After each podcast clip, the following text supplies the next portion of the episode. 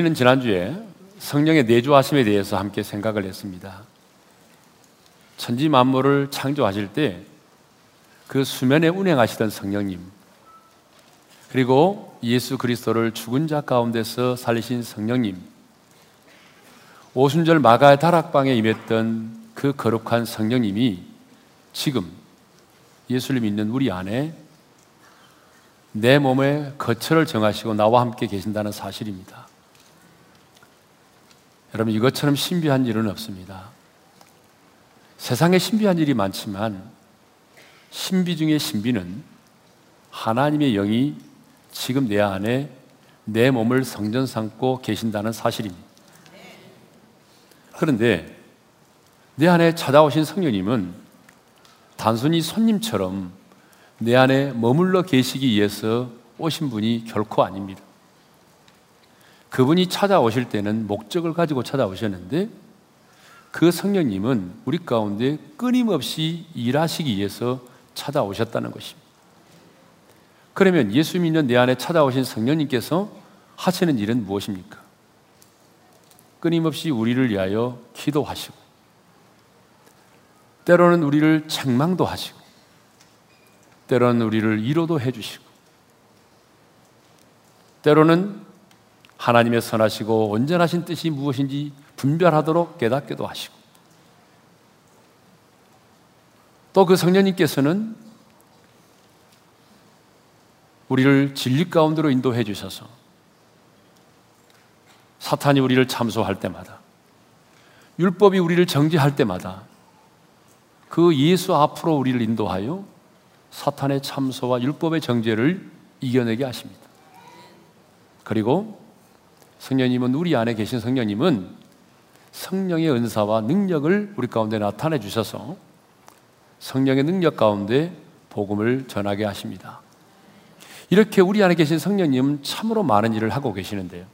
그런데 우리 안에 계신 성령님께서 대표적으로 가장 대표적으로 하시는 일이 있습니다. 그게 뭐냐면 우리를 인도하시는 일입니다. 영광의 구름이 430년 동안 종살이 하다가 해방된 이스라엘 백성들의 광약길을 인도했던 것처럼 성령님은 지금 구원받은 저와 여러분들을 앞장서 인도하고 계십니다. 그러므로 구원받은 저와 여러분이 해야 될 일이 뭐냐 그러면 성령의 인도하심을 따라 살아야 한다는 것입니다. 그래서 로마서 8장에는 무려 푸뉴마 성령이라고 하는 단어가 21번이나 나온다는 것이죠. 여러분, 이 사실이 우리에게 무엇을 말해줍니까? 죄와 사망의 법에서 해방된 자는 반드시 성령의 인도하심을 따라 살아야 된다는 것입니다. 예수를 믿음으로 말미암아 의롭다 하심을 얻었다고 한다면 그 사람은 반드시 성령의 인도하심을 따라 살아야 한다는 것이죠.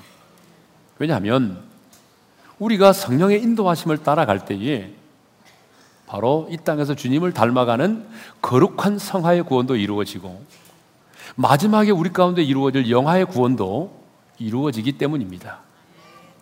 그런데 오늘 성령의 인도하심을 따라 살기보다는 시대의 흐름과 정신을 따라서 살아가려고 하는 사람들이 많습니다. 그것이 대세라는 이유 때문에 시대의 흐름을 따라갑니다. 대다수의 사람들이 그렇게 생각하니까 우리도 그렇게 살아야 되는 거 아니야? 라고 말한다는 거죠. 예를 들자면 대다수의 사람들이 예수 믿음으로만 구원받는다는 사실을 거부하고 모든 종교는 똑같고 구원에 이르는 길이 다를 뿐이다라고 말하는 이 종교다원주의. 그래서 심지어 예수 믿는 사람들이 종교다원주의를 인정하고 동성애를 인정하고 지지하는 사람들이 나타나고 있습니다. 하지만 우리는 비록 우리가 시대에 뒤떨어지는 사람이라고 세상 사람들로부터 손가락질을 받을지라도 아니 이 시대의 트렌드가 어떠할지라도 저와 여러분은 성령의 인도하심을 따라 살아야 될 줄로 믿습니다. 그렇습니다. 구원 그 이후에 구원 그 이후에 우리에게 가장 중요한 것은 성령님의 인도하심을 따라 사는 것입니다. 내 안에 계신 성령님을 인정하고 그 성령님과 인격적인 교제를 나누고 그 성령님의 인도하심을 따라 사는 것입니다. 구원 그 이후에 가장 중요한 것은 바로 이것입니다. 이렇게 성령의 내주하심을 말하고 그리고 성령의 인도하심을 따라 살기를 원하던 사도 바울은 올 본문 12절에서 육신대로 살면 안 된다라고 분명히 말씀하고 있습니다. 12절 본문을 읽겠습니다. 시작. 그러므로 형제들아 우리가 빚진 자로되 육신에게 져서 육신대로 살 것이 아니니라. 자, 여기서 말하는 육신은 우리의 이 body, 몸을 말하는 것이 아니라 우리 안에 있는 타락한 죄의 본성을 말합니다. 육신의 소욕을 따라 살기를 원하는 죄성을 말합니다. 그러면 왜 우리는 육신대로 살면 안 될까요? 왜 우리는 육신대로 살아서는 안 되는지 올 본문은 우리에게 세 가지 이유를 말씀하고 있습니다. 그 첫 번째 이유는 빚진 자이기 때문입니다. 자, 뭐 때문이라고요? 빚진 자이기 때문에. 12절의 말씀을 다시 한번 읽도록 하겠습니다. 다 같이요. 그러므로 형제들아, 우리가 빚진 자로 돼 육신에게 져서 육신대로 살 것이 아니니라. 사도 바울은 우리가 다 빚진 자로다. 빚진 자이기 때문에 육신에게 져서 육신대로 살면 안 된다는 것이거든요. 그러면 여기 바울이 말하는 빚은 무엇을 말할까요? 하나님의 은혜를 말합니다. 뭘 말한다고요? 하나님의 은혜. 자, 우리는 자신의 수고와 노력으로 얻어진 것을 빚이라고 말하지 않습니다. 예를 들면, 내가 열심히 수고하고 노력해서 나의 돈으로 집을 샀다면 그 집은 빚이 아니죠. 그러나 여러분, 너희는 돈이 하나도 없는데 10억이라고 하는 돈을 은행에서 대출을 받아가지고 집을 샀다고 한다면 그 집은 내게 빚입니다. 왜냐하면 내가 언젠가 갚아야 될 빚이기 때문이죠. 여러분, 우리의 구원도 마찬가지입니다. 우리의 구원이 어떻게 이루어졌습니까? 우리의 수고와 노력과 우리의 선행과 우리 열심에 의해서 우리가 죄를 사함받고 하나님의 자녀가 되었습니까? 여러분들의 수고와 노력에 의해서 공로에 의해서 죄와 사망의 법에서 해방이 됐습니까? 아닙니다. 결코 아니에요. 하나님께서 자기 아들을 이 세상 가운데 보내시고 그리고 자기 아들을 십자가에 못 박아 달려 죽게 하셨습니다. 하나님의 아들 예수 그리스도는 인간의 몸을 입고 친히 이 땅 가운데 찾아오셔서 2000년 전에 시간과 공간을 초월하여 우리의 모든 죄를 뒤집어 쓰시고 수치와 형벌과 죽음을 당하심으로 우리의 죄값을 완벽하게 치르셨습니다. 그리고 사망 권세를 깨뜨리고 부활하셨습니다. 거기서 끝입니까? 아니죠. 이번에는 성령님이 찾아오셔서 내가 죄인임을 깨닫게 하시고 그 하나님이 이루신 구원의 역사를 깨닫게 하시고 그 성령님이 우리 안에 들어오셔서 우리의 생명을 죽었던 생명을 하나님의 생명으로 살리시고 그 성령님이 우리 안에 계시면서 우리를 이로하고 우리를 인도하고 계십니다. 그러므로 저와 여러분은 바울이 고백했던 것처럼 일한 것이 없이 어떤 수고한 것도 없이 값없이 하나님께로 말미암아 의롭다 여기심을 받게 된 사람들입니다. 여러분 우리가 받은 구원의 은혜와 축복을 생각해 보면 우리 모두는 다 빚을 진 사람들이에요. 여러분 마태복음 18장에 보게 되면 거기 빚진 자가 나옵니다. 우리는 한 달란트 빚을 진 사람도 아니고 1만 달란트 빚을 진 사람이에요. 마태복음 18장에 1만 달란트 빚진 사람이 나오잖아요. 여러분 1만 달란트가 어느 정도인지 여러분 잘 기억이 안 나시죠? 그 당시에 노동자의 하루의 품삯이 1데나리온입니다. 1데나리온. 그러면 한 달란트는 어느 정도냐면 6천 데나리온이에요. 그렇다면 1만 달란트는요, 어느 정도냐 그러면 우리가 다른데 하나도 쓰지 않고 아프지도 않고 20만 년 동안 뼈 빠지게 일해야 모을 수 있는 돈이에요. 20만 년입니다. 그러니까 여러분, 이 1만 달란트의 빚은 죽었다 깨어나도 우리가 갚을 수 없는 빚이라는 거예요. 하나님께로부터 우리가 죄를 용서받고 하나님의 자녀가 된 이 구원의 은총은 따지고 보게 되면 하나님께 우리가 1만 달란트의 빚을 진 사람이라는 거죠. 그런데 놀라운 사실은 하나님은 한 번도 우리에게 그 빚을 갚으라고 말씀하신 적이 없어요. 여러분, 그래, 안 그래요? 하나님이 우리에게 여러분, 그 빚을 갚으라고 말씀하신 적이 있습니까? 없지요. 만일 하나님 우리에게 그 빚을 갚으라고 요구했다면 여러분, 이것은 은혜가 아니잖아요. 하나님은 우리에게 그 빚을 갚으라고 말씀하신 적이 없어요.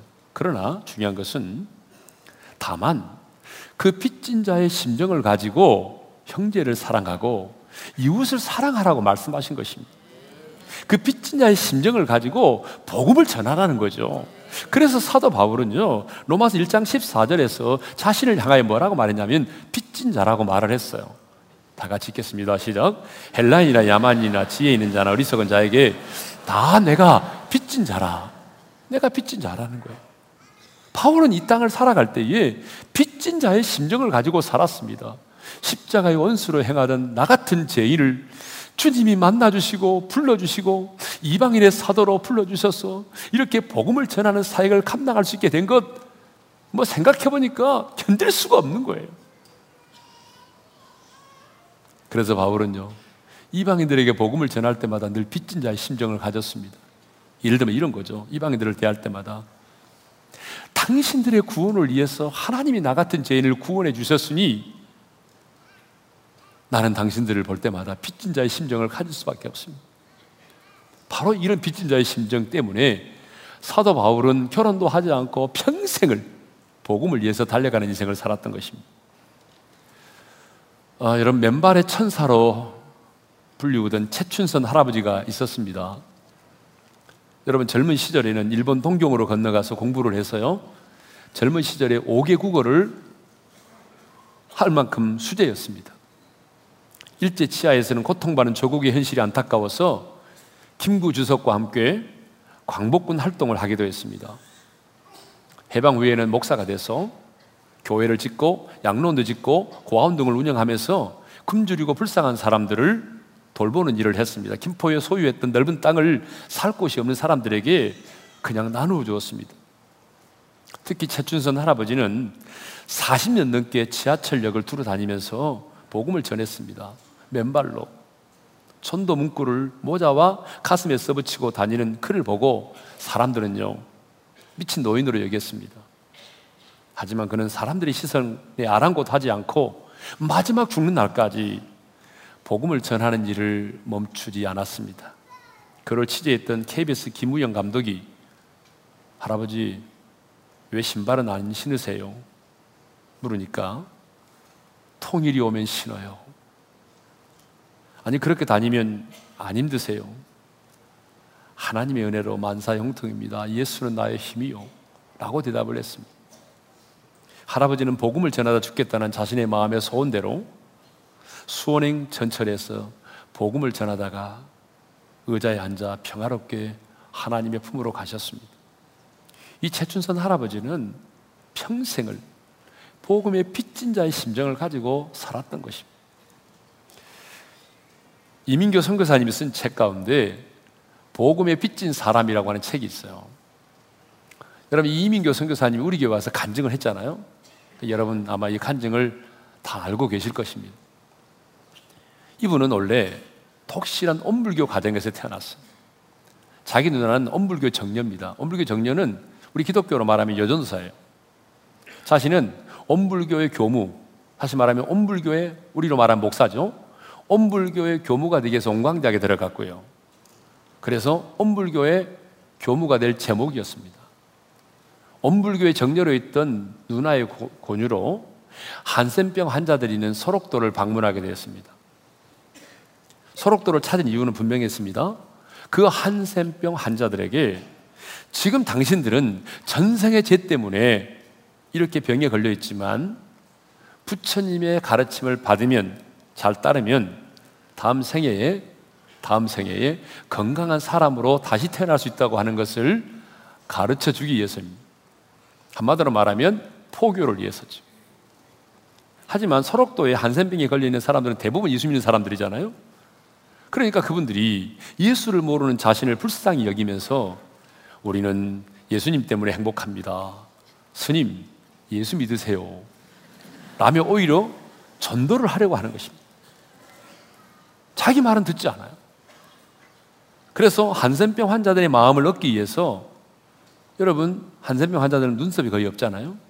그 자신의 눈썹을 밀었어요. 심지어는 침까지 핥아먹기 시작을 했어요. 그렇지만 돌아오는 것은 언제나 예수 믿어. 예수 믿으면 행복할 텐데 라고 하는 말뿐이었습니다.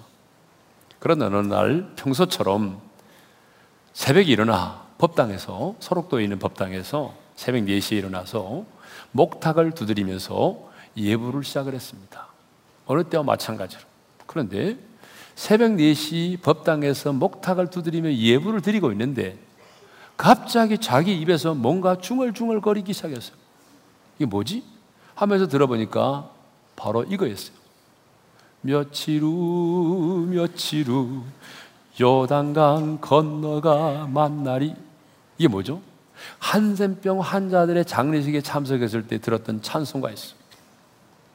자기 입에서 법당에서 목탁을 두드리는데 입에서 찬양이 나오는 거예요. 놀랍잖아요? 근데 더 놀라운 사실은 그 이후입니다. 그 이후. 그 이후에 어떤 일이 벌어졌냐면 잠시 후에 혀가 꼬부라지기 시작했어요. 혀가 꼬부라지기 시작하면서 자기도 알지 못하는 말이 튀어나오기 시작했어요. 뭐죠? 방언을 하게 됐던 방언을. 예? 방언 받으신 분들 지금 뭔 말인지 알 거예요. 혀가 꼬부라지면서 자기도 알아듣지 못하는 말을 하기 시작했어요. 방언이 터진 거죠. 우리말을 하려고 하는데 우리말을 할 수가 없 멈추려고 해도 소용이 없었어요. 그렇게 한두 시간이 넘도록 몸부림을 치다가 정신을 차려보니까 얼굴이 콧물과 침으로 범벅이 돼 있었습니다.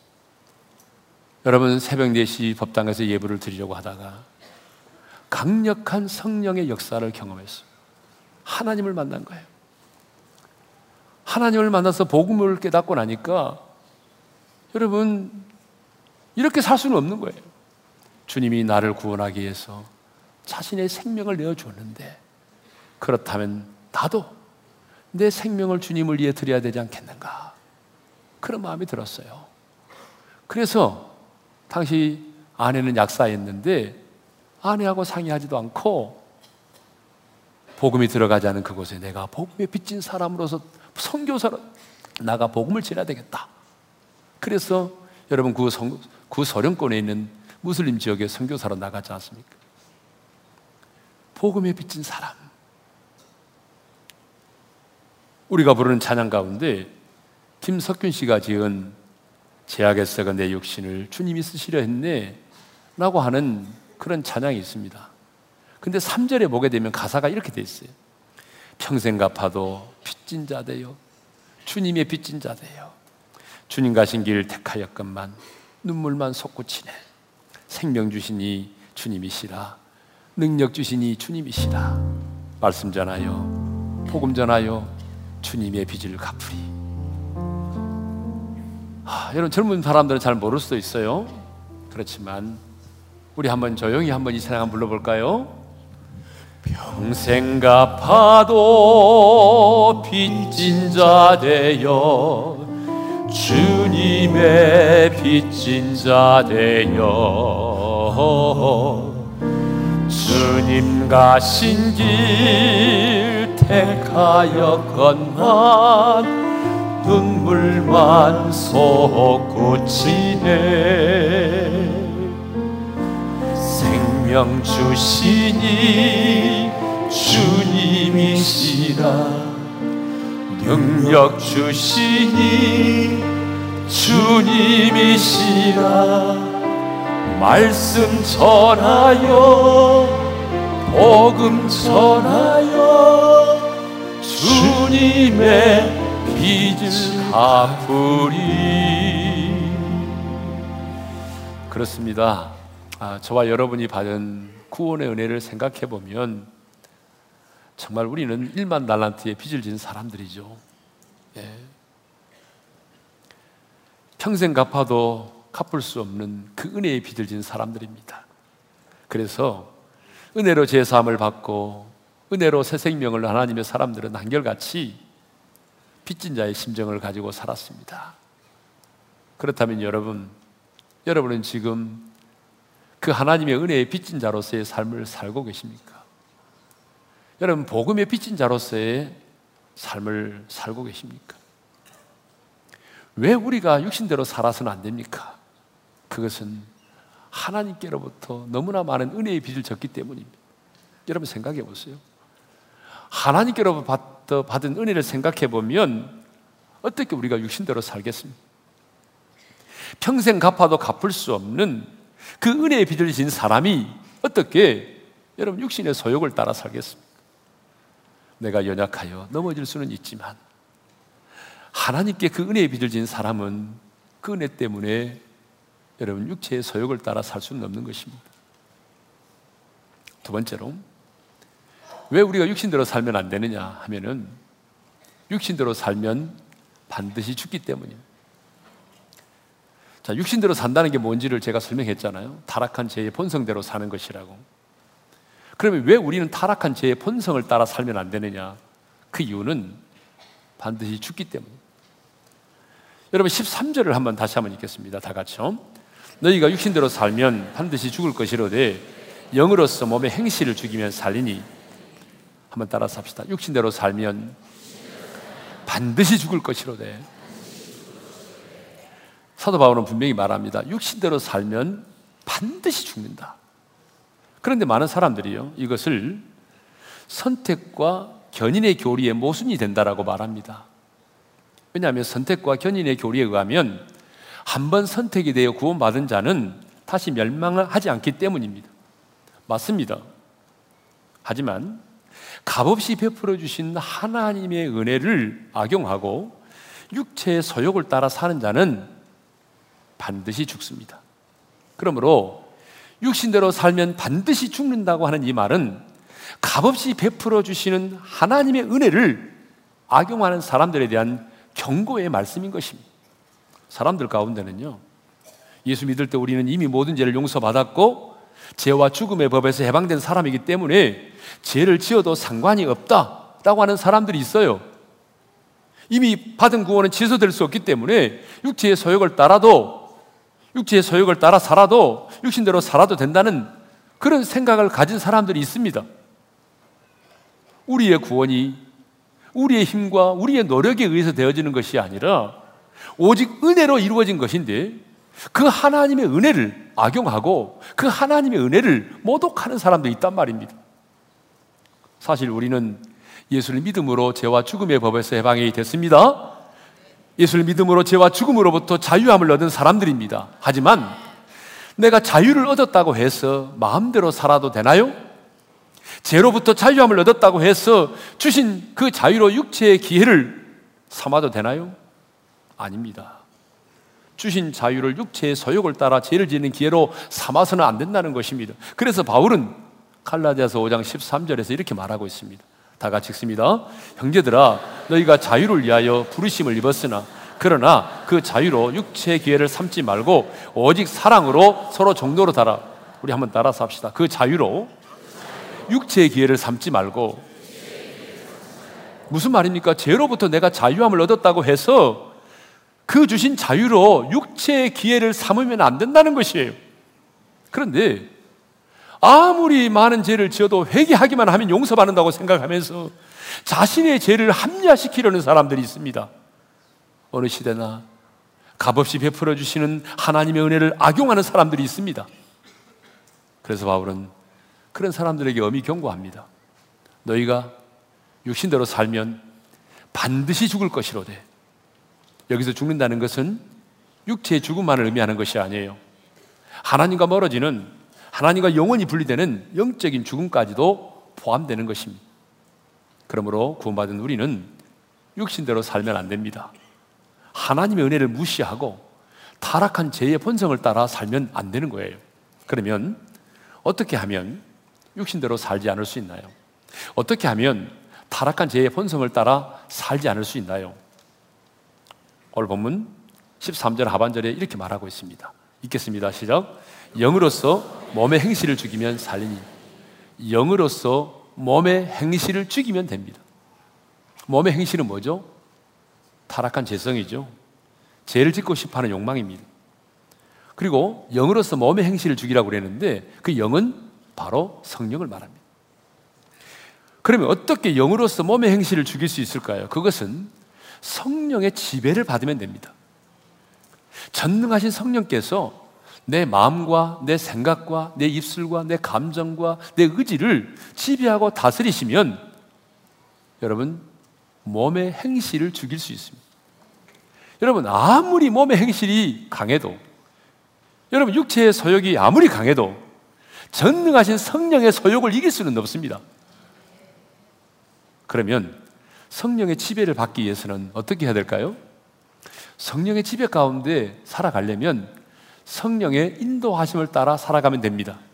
그래서 바울은 영으로서 몸의 행실을 죽이면 살리니 이렇게 말하고 난 다음에 곧 이어서 무슨 말을 하냐면 무릇 하나님의 영으로 인도함을 받는 사람은 곧 하나님의 아들이라 이렇게 말합니다.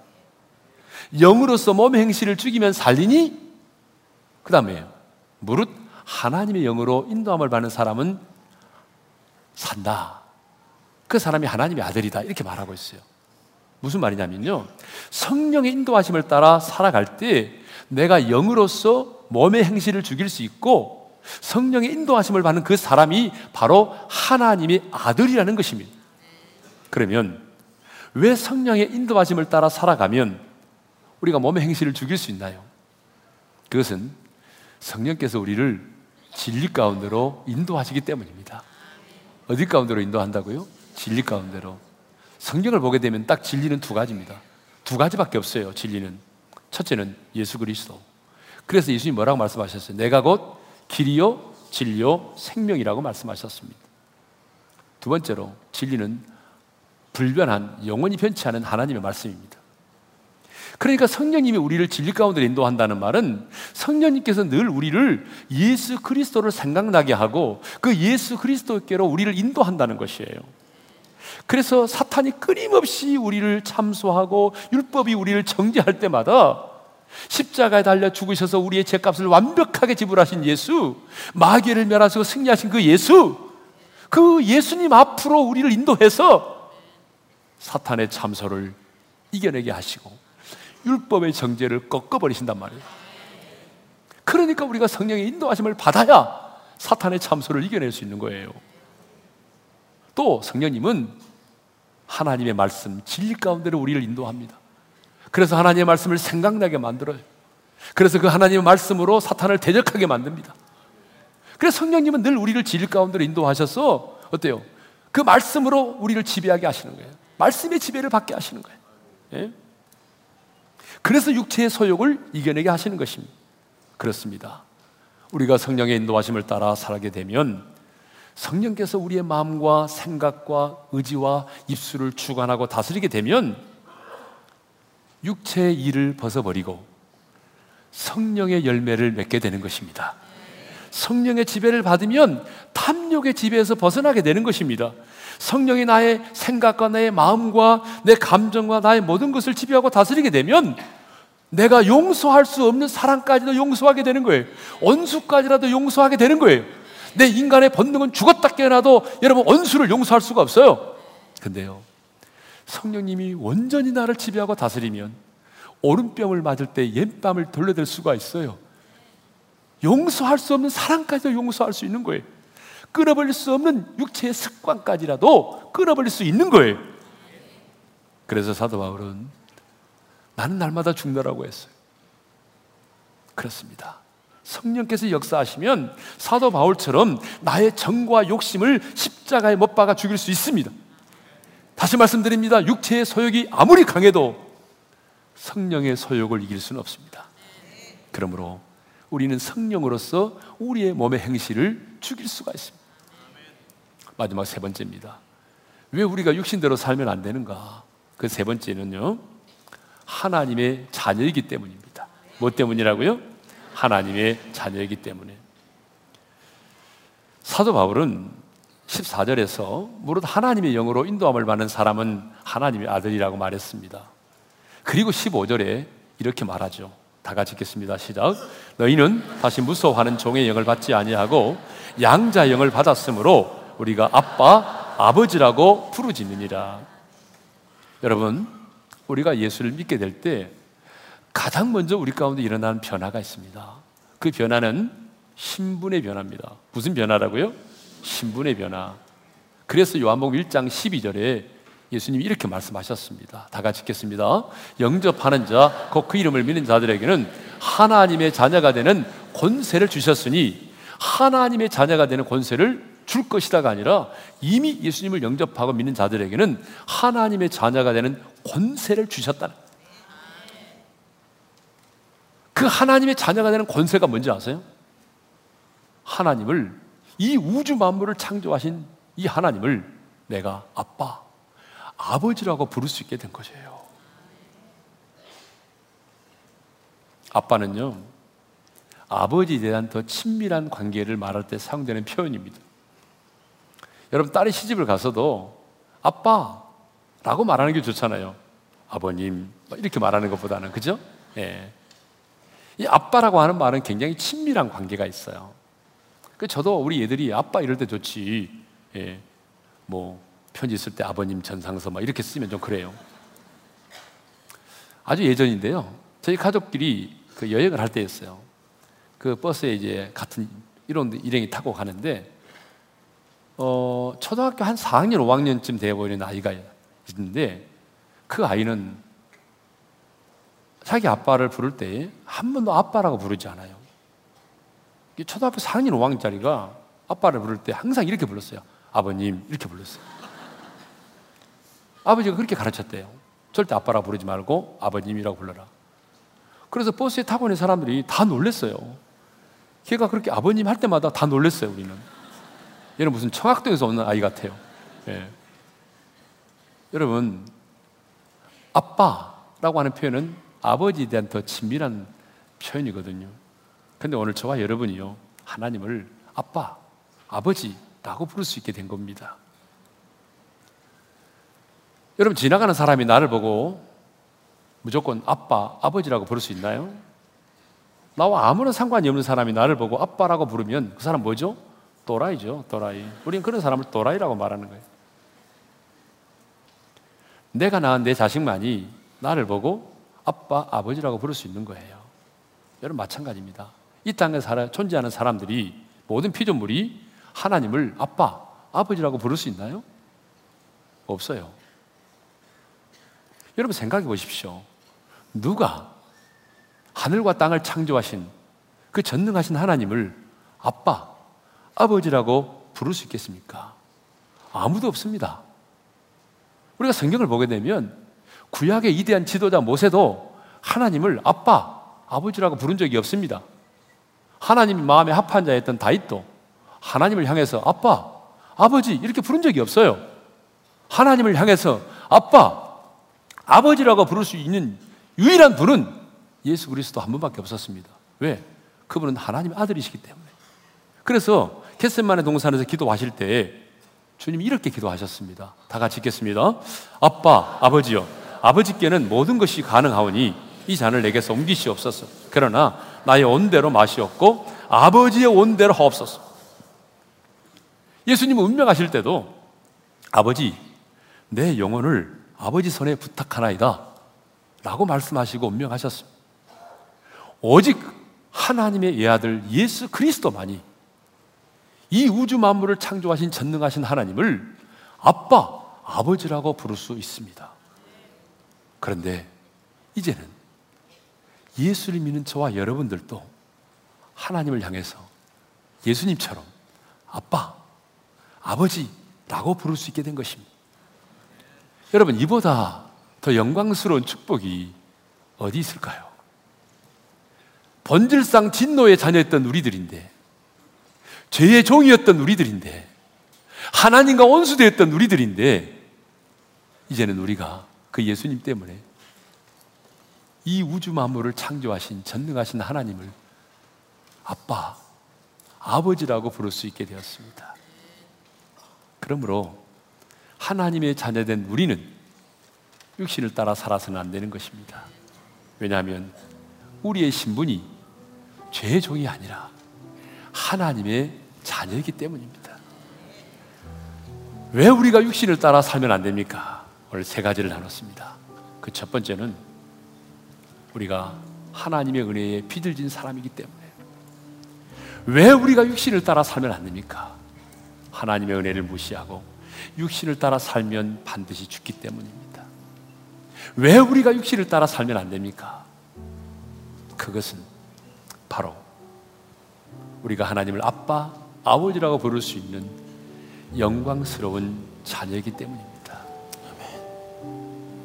저는 목회하면서 이런 분들을 참 많이 만났습니다. 나를 낳아준 육신의 아빠 때문에 하나님을 아빠, 아버지라고 부르지 못하는 안타까운 지체들을 많이 보았습니다. 혹시 여기 앉아 있는 분들 가운데 육신의 아버지로부터 학대를 당하고 육신의 아버지로부터 상처를 받고 그 육신의 아버지께로부터 버림을 받아서 하나님을 아빠, 아버지라고 부르는데 어려움을 겪고 계신 분이 계십니까? 오늘 양자의 영이신 그 성령께서 여러분 한 사람 한 사람의 마음을 어루만져 주셔서 육신의 아버지에 대한 아픔의 상처를 치유하시고 그래서 우리와 더불어 동일하게 하나님을 아빠, 아버지라고 부를 수 있는 그 은혜와 축복이 우리에게 있기를 소망합니다. 오늘은 우리 간단한 찬양인데 참 오랜만에 부르는 찬양이네요. 글로리아, 글로리아, 아빠, 아빠, 아버지. 여러분, 우리 한번 이 찬양은 너무 너무 쉬운 찬양이에요. 우리 두 손을 좀 가볍게 들고 우리 눈을 열어서 눈을 감고 믿음의 눈을 열어서 영광의 보좌에 앉아 계신 그 주님을 그 아버지를 생각하면서 우리가 이 찬양을 주님께 올려드렸으면 좋겠습니다. 글로리 아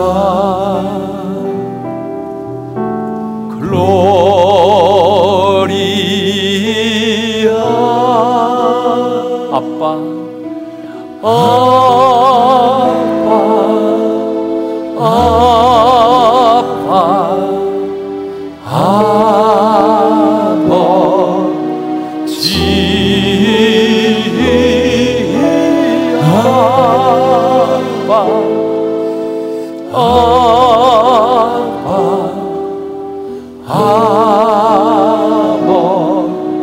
다시 한번 글로리아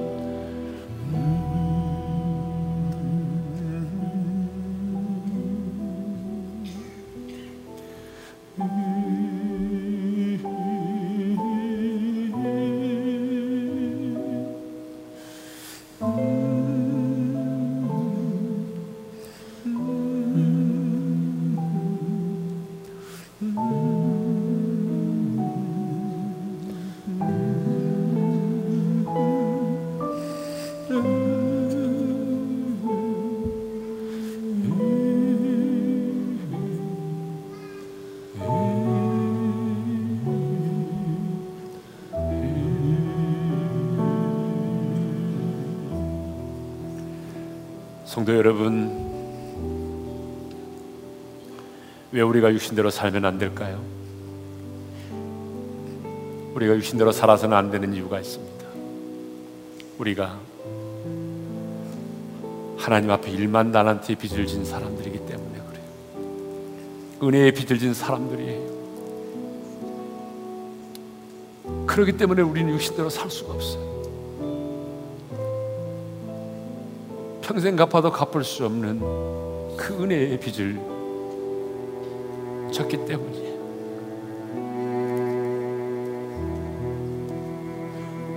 왜 우리가 육신대로 살면 안 됩니까?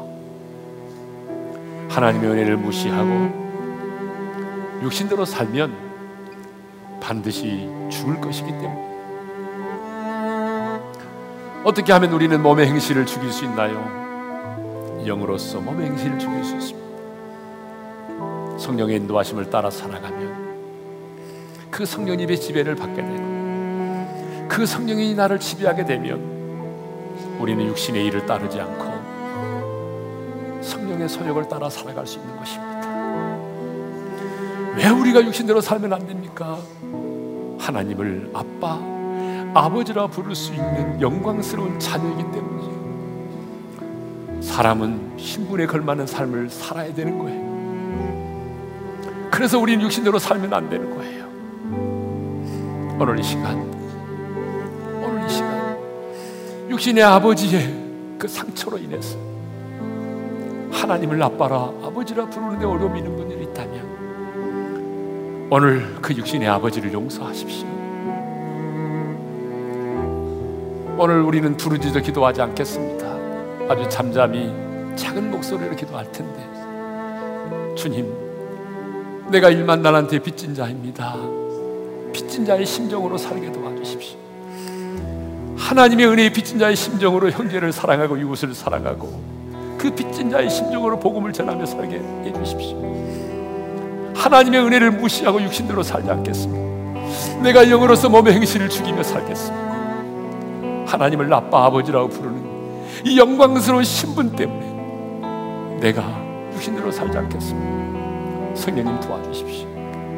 오늘 우리 자유롭게 작은 목소리로 자유롭게 기도하십시다. 아버지 하나님 감사합니다.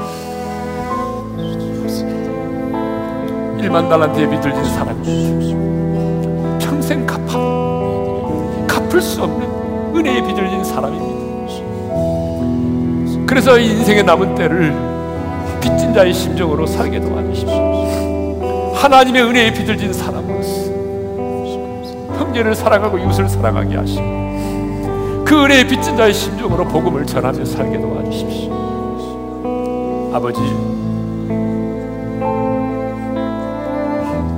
영으로서 몸의 행실을 죽이며 살게 도와주십시오.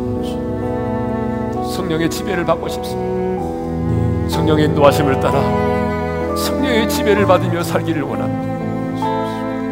하나님을 아빠, 아버지라고 부를 수 있는 영광스러운 이 신분, 이 하나님의 자녀됨의 특권 때문에 하나님 육신대로 살지 않도록 도와주십시오.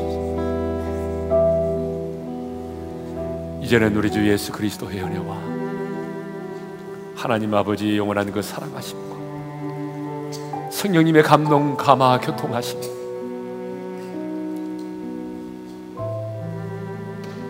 하나님의 은혜의 빚을 진 자에게 육신대로 살면 반드시 죽는다는 사실을 알기에 하나님을 아빠 아버지라 부를 수 있는 영광스러운 신분을 가졌기에 육신대로 살지 않고 성령의 인도하심을 따라 살기를 다짐하고 돌아가는 성도들이에 이제로부터 영원토록 함께 하시기를 축원하옵나이다. 아멘.